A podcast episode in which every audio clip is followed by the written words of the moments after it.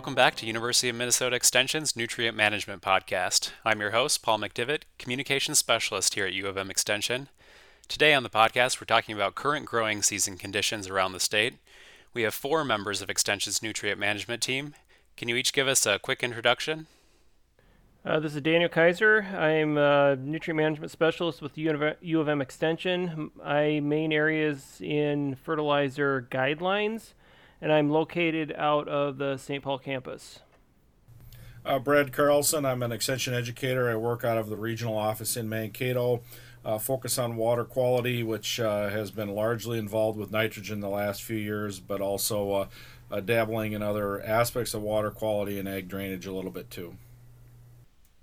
I'm Lindsay Pease, and I am the Nutrient and Water Management Specialist at the Northwest Research and Outreach Center in Crookston. Greg Klinger, I'm an extension educator based in southeast Minnesota in Rochester. Uh, do a lot with nitrogen management, and uh, it's good to see everyone's faces. It's been a while for, for me to see anyone except for Brad here, so good to have a little face to face interaction again. Definitely. Um, so starting off, can each of you just tell us a little bit about the field conditions thus far in your area and how the crops are doing? Sure. This is this is Greg. Um, so here in southeast Minnesota, I'd say the corn is by and large looking very good, and uh, also I'd say we've had some pretty good conditions for for making hay. Uh, nice dry periods uh, at the right time. Um, so we uh, we came into the spring with just a ton of water in the ground from last fall, but we've been very fortunate that March and April were really quite um, they're pretty dry here to the point where we actually got a nice early planting window in mid late April for corn. Um, I'd say majority of the corn went in the ground in uh, April, and um, then I, I did start to see it actually started to get probably a little too dry for planting conditions. So I saw some corn that was planted in that kind of early to mid May timeframe that was looked like it had some emergence issues or maybe less than ideal planting conditions. Um, we had a little bit of light frost, I think about mid May.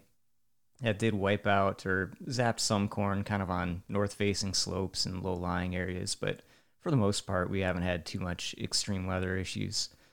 And um, I would say so. It was it was pretty pretty dry early in the season, but the rains really picked up kind of mid May. And since then, it's been just kind of like Lindsay described earlier, just the pulses of uh, when we were talking before we started the podcast, that is, um, kind of pulses of pretty wet wet conditions for about three or four days where we get quite a bit of rain and then a week or two of dry and it gets back to wet and dry and so we're we're actually a little bit above average for rainfall for the year but kind of pretty close to normal um, I've noticed I would say probably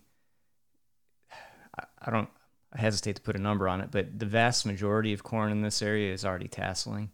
Um, I started to see some corn tasseling probably about a week, ten days ago, and now most of it is. Um, so I think between the heat we've had recently, we're a little ahead on growing degree days in this area uh, of average, and between that heat and just early planting, good early planting conditions, I would expect, barring a curveball from Mother Nature, that we'll have a pretty uh, early harvest time here, and I think we'll have some pretty good yields.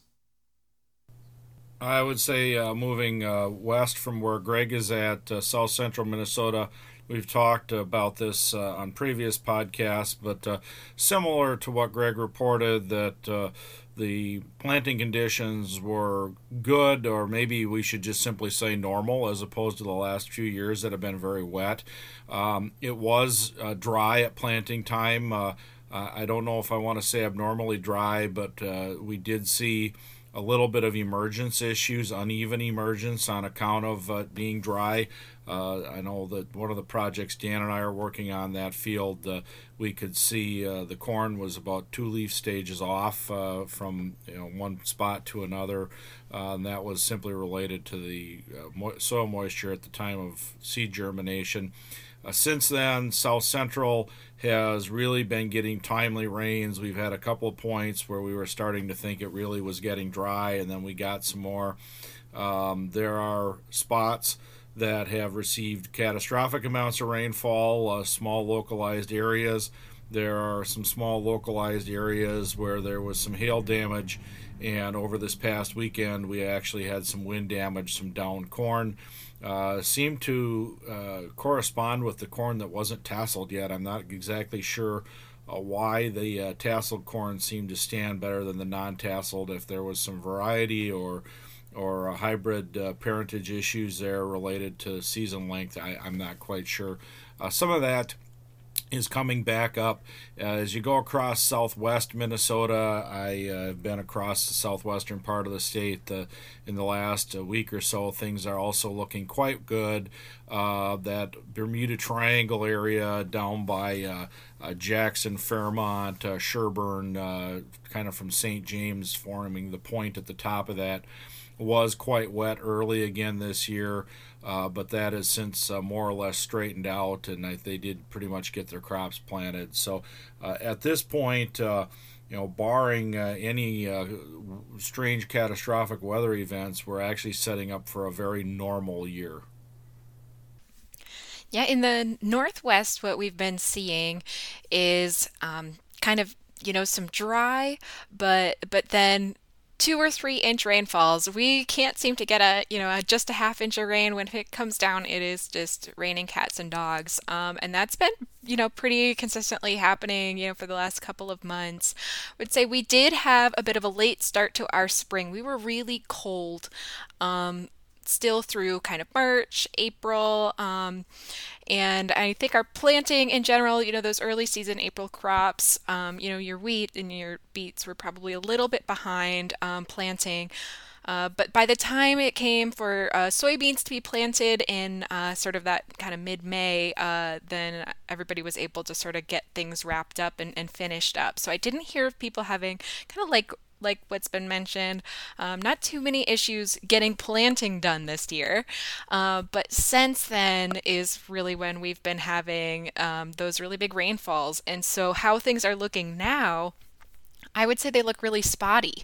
Um, in the low low areas, low lying areas, especially in the valley floor, um, you know, washed out crops, um, you know, poor establishment. Um, but if you are kind of in some of more of our lighter textured soils on the beach ridge, uh, some of those areas are looking really, really nice right about now. So, so it really, um, it really just super depends on kind of where you're at on the landscape this year. So, um, you know, some people are, crops are looking good, some are are looking a little sad, uh, but hopefully, hopefully hopefully we'll start to get the, the weather cooperating a little bit better for us uh, for the rest of the summer.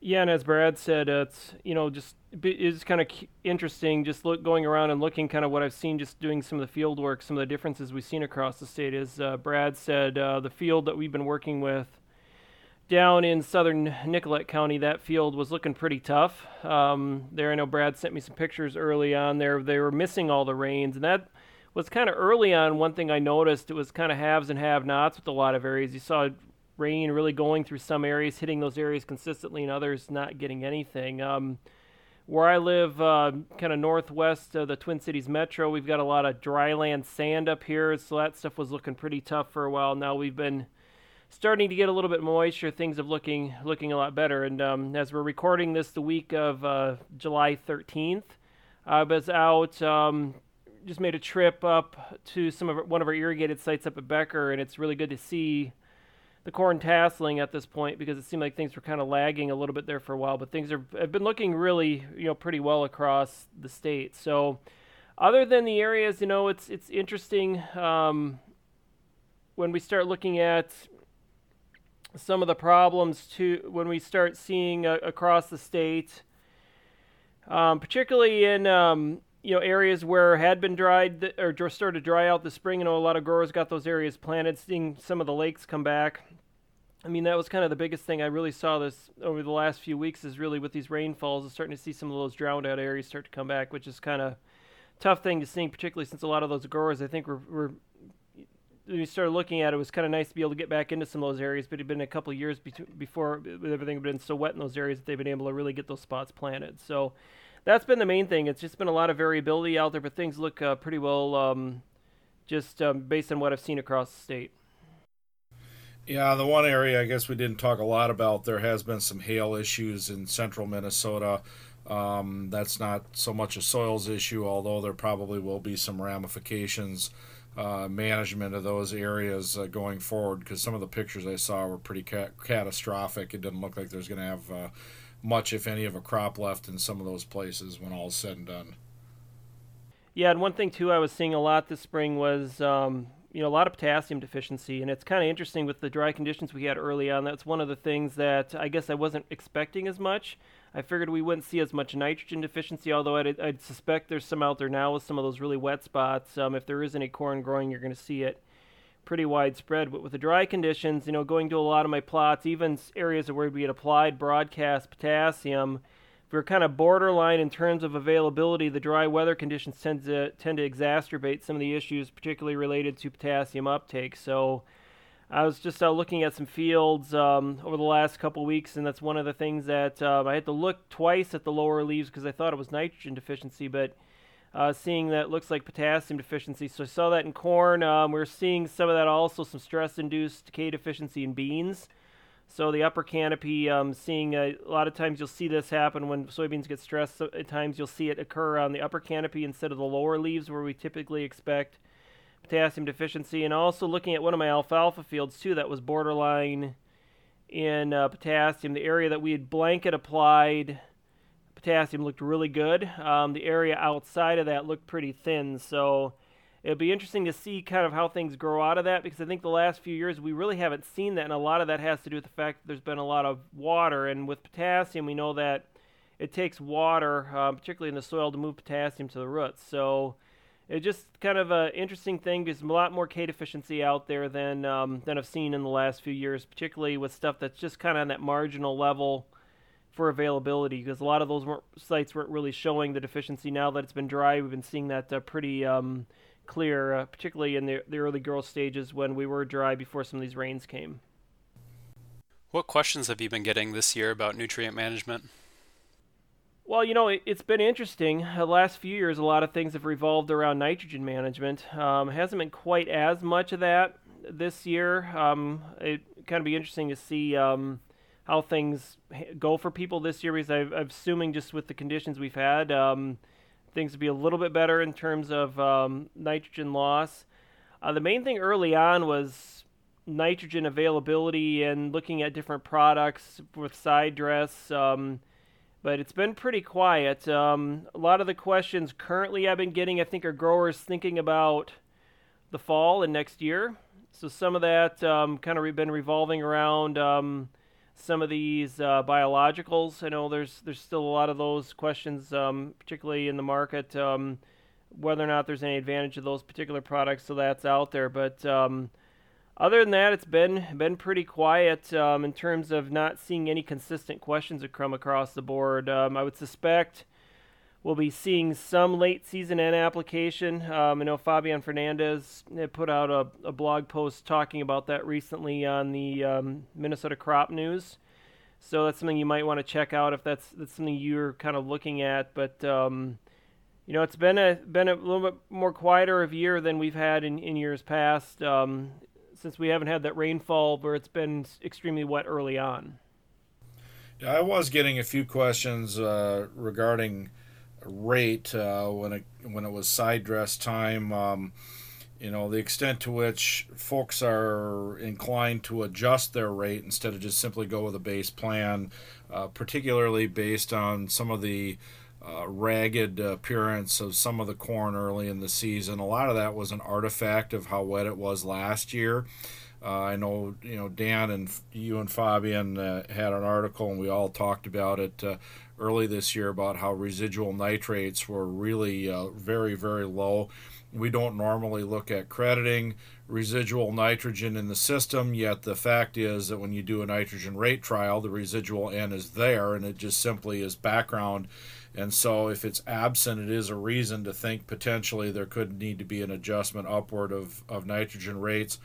Uh, that kind of coupled with uh, with uh, some of the, the yellow corn that was early in the season. Uh, did did uh, I did get a few questions about that. You know, the one thing I would say, and I didn't really add this when I did my uh, kind of crop update, is that the conditions really have been ideal for mineralization of nitrogen. Um, we've been getting adequate uh, precipitation. The temperature's been good. So as long as the soil is moist and warm, uh, we're going to see a lot of release of nitrogen out of our high organic matter soils. And so, from that standpoint, I guess we really don't. Uh, uh, I don't expect to see a lot of uh, deficiency show up uh, um, through the rest of the summer unless it suddenly gets cold. And I think that is actually made up for any of these places where there might have been some some landscape differences within a field. Well, and that's one of the things too. I was just up at again up at our irrigated research site up at Becker and looking at um, it's one of our one of my trials where we're looking at uh, some of these biologicals, and it's a nitrogen rate trial, and you can really pick out the controls where there's no nitrogen. Uh, the stuff's probably about you know three foot tall right now, but anything else, there looks fairly green for the most part. You can pick out some firing on maybe the first the lower three leaves or so on the plant but overall, it's it's not as I would expect. I just kind of just looked at an aerial view over it. Um, you can maybe pick out where we have. You can definitely see the zeros. Maybe that first increment of nitrogen, which is, um, I think uh, it's slightly less about. It's around 75 pounds, so I can pick that out, or 75 to 100 pounds. I can pick that one out. But beyond that, things look pretty green. And at Waseca too, the same thing. I mean, you really can't pick a whole lot of difference out with some of our N rate studies, and uh, so we'll we'll kind of see. It's been a big difference the last few years um, with the amount of rain we've had. You'd have been able to at least pick out the first two three two three treatments we've had on a lot of these fields, and um, really not a lot of difference there in terms of what we can see at this point. So I, I think we're going to see some differences there, but just visually, um, you're really seeing that the growth isn't quite as limited by lack of nitrogen as it was in, in the last few years. That that's an interesting point, Dan, and actually, uh, it, it reminds me of something else. I, as I did a uh, presentation here this past week that got recorded for the National Strip Till Conference, uh, and I was looking at nitrogen advisory tools for that presentation. Sort of reminded me of the uh, the study that Jeff Vetsch had at Waseca with cover crops a couple of years ago relative to the uh, one of the they did chlorophyll readings at about tasseling time, and they found that the chlorophyll was equal among treatments. But uh, come about the 7th of September, just after Labor Day, there was some very striking visual differences between nitrogen rates. And the point that I want to make in that is that some of these these uh, sample-based, tissue-based, uh, image-based uh, sensing is really just a snapshot in time that doesn't really predict the future. And so, in a lot of cases, uh, we won't see differences, but they still might manifest themselves by the end of the year. We saw a similar thing, actually, Brad, down here uh, uh, on a site that Jeff was managing where it was same thing high chlorophyll, no differences really between treatments at tassel time, and then by harvest, it was pretty significant yield differences and a pretty high response to nitrogen. So I guess, you know, we've only seen that in one out of 16 trials or so. So it's a pretty small probability of something like that happening. But like you said, sometimes those snapshots in time, even late in the season, don't quite capture all of uh, all of what's going on in that field. Yeah, and I guess um, you know, and just to add on there, I think early on a lot of guys were worried about timing and getting the nutrients on just because of the wet springs that we've had the past few years, but but really um, that didn't end up being our limiting factor here. Um, and I'll just kind of just put out there that um, in a future issue of the Prairie Grains magazine, they just asked me to write an article for them, just a short article about, um, you know, how some of those bigger rainfall events might be influencing nitrogen losses in our soils. So, um, so that will be coming out, and I guess I will say that's the one question I've gotten so far is is really just how this kind of, you know, unique weather pattern we're having is is going to influence that nitrogen cycling. So, I think that's yeah other than that, everything else similar to what what's been seen other parts of the state.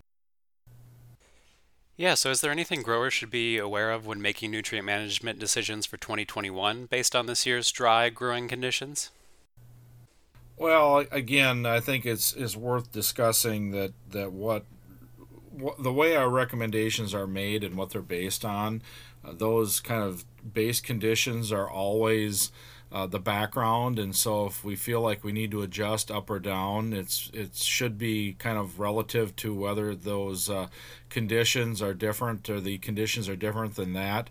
So, for instance, when it comes to nitrogen, and I just mentioned the fact that uh, typically there is some nitrogen carryover that we don't normally count for. If we think that it's really low uh, going into the following year, it might justify an adjustment upward. Um, you know, similarly, if it were to get really dry in parts of the state and the crop doesn't finish off, there could end up being uh, a lot of residual nitrogen that would cause you to want to, to adjust your rates lower next year. Uh, we really won't know that until the end of the year. Uh, you can do a, a pre plant soil nitrate test uh, to try and account for that if you have suspicion that you do have significant carryover nitrogen. Uh, our recommendations do allow for that in the fall uh, in western Minnesota, but I think it's worth noting that uh, if you do that and then it gets uh, really wet in the spring, I would uh, have suspicion over whether it's still accurate or not. So, uh, for best accuracy, you're going to want to try and get that soil uh, test done early in the spring. Uh, again, if you think there's going to be some carryover, I, I think beyond that, because in general, uh, we're seeing such relatively normal conditions. Uh, I don't think that there's anything else other than maybe in you know, small localities, like I mentioned, places that got hailed out uh, and so forth, that are going to have any real particular concerns.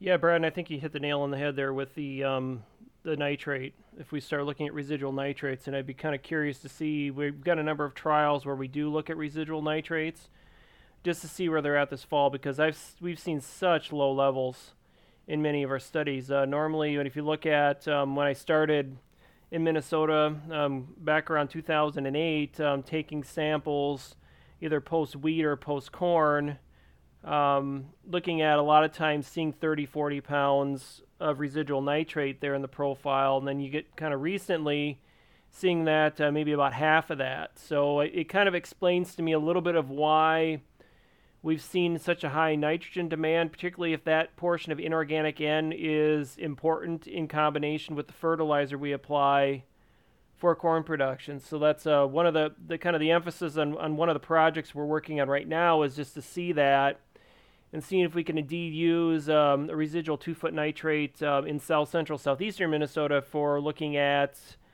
directing variable rate N applications. But it'd be interesting, um, you know, if you have the ability to do it, just um, if you're looking at situations where you're going to corn on corn or even corn on beans, just um, going into some of the fields and um, if you have the ability to track over time, look at your residual nitrate levels just to see where they're at because I would suspect the application rates have increased the last few years. So then the or the question in my mind then is if we have a normal year, maybe that uh, need is dialed back a little bit if we're going to be carrying more residual nitrate into the fall. So it's um, it'd just be interesting to look at because I don't really suspect anything with P and K right now. Even those areas that Brad was mentioning that got hailed out, um, you know, you might be able to take a small amount of credit going into next year, um, just because you've had something there that's not being harvested. But um, really, uh, if it is soybean ground, I'd be looking at soil testing and just seeing what's there. That's going to give you a more accurate picture. Because really, it's going to be nitrate. I think that's or nitrogen. I think that uh, mainly you're going to be the bigger question this fall in, in terms of what may or may be able to do the next year, just based on what we're we're potentially carrying forward. Any updates on your research or out, outreach work? Yeah, uh, we've got you know a lot of activity going on um, here, even in spite of some of our, you know, recent difficulties with, you know, getting things done and, and obviously a lot of events being canceled. Um, but one of the ways um, that we are sort of managing that is, is transitioning some of these events online. And so um, our Crop and Soils Field Day, um, which happens every year at uh, the Northwest Research and Outreach Center, was actually supposed to be, um, you know, on July 15th, but that was canceled due to all of the uncertainties uh, with the pandemic. So uh, what we're doing instead is everybody who was going to be presenting is going to be um, or has or is about to uh, record a video um, just to give a quick overview of some of the research. And um, I just shot my video yesterday, and uh, that's going to talk a lot more about the drainage plots um, that I've been working on. And um, and I have some of our uh, new graduate students that have been helping us out over the summer um, also featured uh, in that video, just to kind of give everybody an update on what's going on. And those will be available on YouTube. So uh, keep an eye out wherever you follow this uh, podcast and updates from our nutrient management team because um, you know there'll be a lot of great nutrient management information uh, shared on that. And um, Dan, are you doing a video for that as well? Well, I did some stuff early on um, for the Southern Research and Outreach Center. Um, I haven't done a whole lot in terms of any other videos. We have been working on a few things um, for to replace what we were to be supposed to be doing at the end of the year uh, for the field school, but I think a lot of that's not really going to be released. Um, we're looking at um, looking at releasing that next year. So, uh, what I've been trying to do at least is try to keep uh, everybody up to date as much as possible on the research that's been going on. I mean, we still are conducting research on. I wouldn't say necessarily a limited capacity. We're more limited on some of the help and the labor on the side, but we've been, still been able to get things done. So we have a few things out there, and I kind of want to at least be able to keep a few things going, so at least we have a, uh, some stuff to discuss here um, for future podcasts and also for news releases. So there'll be probably a few things we'll be looking at, maybe just doing some highlights forthcoming um, for some of the studies um, as we progress through the summer here, um, just to kind of let everybody know what's going on, because there has been some interesting things going on, particularly some of the sulfur trials I've been doing. I'm not going to get too much into that here. At least some of the long-term stuff we've been looking at, some some interesting things we're seeing this year. Um, kind of some of the questions, maybe in my mind, that when I first started the study, I can kind of start maybe building towards some of the answers for some of that uh, particular work. But um, but things have been ongoing. Um, it's um, said things look good out there. That's been kind of the unfortunate thing because of uh, the way this year has been. We've had kind of a much greater capacity than we've had in some of the other springs to get things into the field, and uh, just with um, being limited in terms of what we can do, that's really kind of limited us in terms of getting a lot of new stuff going. So that's been kind of the main thing. But um, we'll have some things, I guess, to provide updates as we move forward because there is work still in the field. Yeah, I would say, uh, you know, from from my point of view down here, you know, obviously I'm heavily involved with Nitrogen Smart, which that tends to be uh, more concentrated in the wintertime. Um, you know, we did a podcast, Ryan Miller and I did a podcast. We kind of talked about this, and we're still way too far out to know what the winter season is going to look like with that kind of stuff. Uh, we'll remind everybody that you can take the Nitrogen Smart training online. So if you're feeling uh, a void in field days and educational events, uh, uh you can find that at z.umn.edu uh, slash nitrogen smart and do that training at any time. Uh, but uh, beyond that, I think we still are not really sure. Uh, some of these late uh, late season field days that we normally will be doing, um, kind of in the Labor Day window, we don't even really know yet uh, whether that stuff is going to be happening yet. So folks are just going to have to stay posted, and we of course are uh, very aggressively looking at alternatives to make sure we get uh, get the education, the messages out uh, uh, if those events aren't going to happen. I think um, for me, I guess one silver lining, if you want to call it that, of of being more at home recently and just um, not having so much face to face is just that it's given me some time to go back and look at some of the data from research trials here in southeast Minnesota, and um, I guess one thing that's really struck me from looking at that data again is some of our information on split application of nitrogen. Um, we're seeing split applications bump up yields, usually not a huge amount, 10, 10 to 15 bushels, sort of, um, really about a quarter of the time in our region uh, over the last few years. And, uh, you know, that's not necessarily spectacular, but there are a few things that have kind of jumped out to me from some of that data. Um, one is that you know we when we talk about split application of nitrogen, we're always a little concerned of the negative impacts. You know, like you might get out or want to get out for a split application, but weather conditions aren't great for it, and it pushes it off to a point where you might limit yields um, because you just can't get out in the field, or you know you put out a split application, but uh, the ground's dry enough that that's really not effectively getting into your crop, and so you have some yield limitation from that. And I think the the real good news is that we just haven't seen that in any research trials in southeast Minnesota recently, from what I've been looking at. Um, I guess the other thing I noticed from looking at that data again was that it's kind of interesting because some farms, and we've had trials where it's the same farmer cooperator uh, working with us for four or five, gosh, now I guess six years um, in some cases. And some of the farms involved with these trials, they see an advantage to split application every year, year after year after year, um, where they're getting maybe as good yields uh, with a, a, lower rate of nitrogen split applied as they are with higher rates all applied pre-plant. And uh, so when I when I think about that, you know, what it really makes me think is that it's really not a bad idea for any farmer to really just consider experimenting with split applications because you just never know. You might be in that situation where it's not uh, just 25% of the time where it's giving you an advantage, but it's actually really 100% of the time. All right, that about does it for the podcast this week. We'd like to thank the Agricultural Fertilizer Research and Education Council, AFREC, for supporting the podcast. Thanks for listening.